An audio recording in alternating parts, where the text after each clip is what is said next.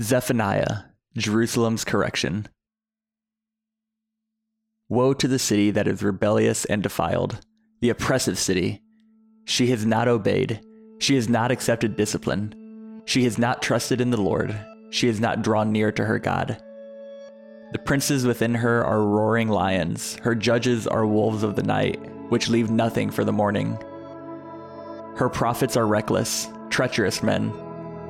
Her priests profane the sanctuary, they do violence to instruction. The righteous Lord is in her, he does no wrong.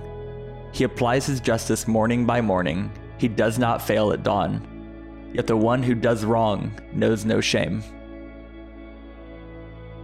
Sing for joy, daughter Zion. Shout loudly, Israel. Be glad and celebrate with all your heart, daughter Jerusalem. The Lord has removed your punishment, He has turned back your enemy. The King of Israel, the Lord, is among you. You need no longer fear harm. On that day it will be said to Jerusalem, Do not fear. Zion, do not let your hands grow weak. The Lord your God is among you, a warrior who saves. He will rejoice over you with gladness.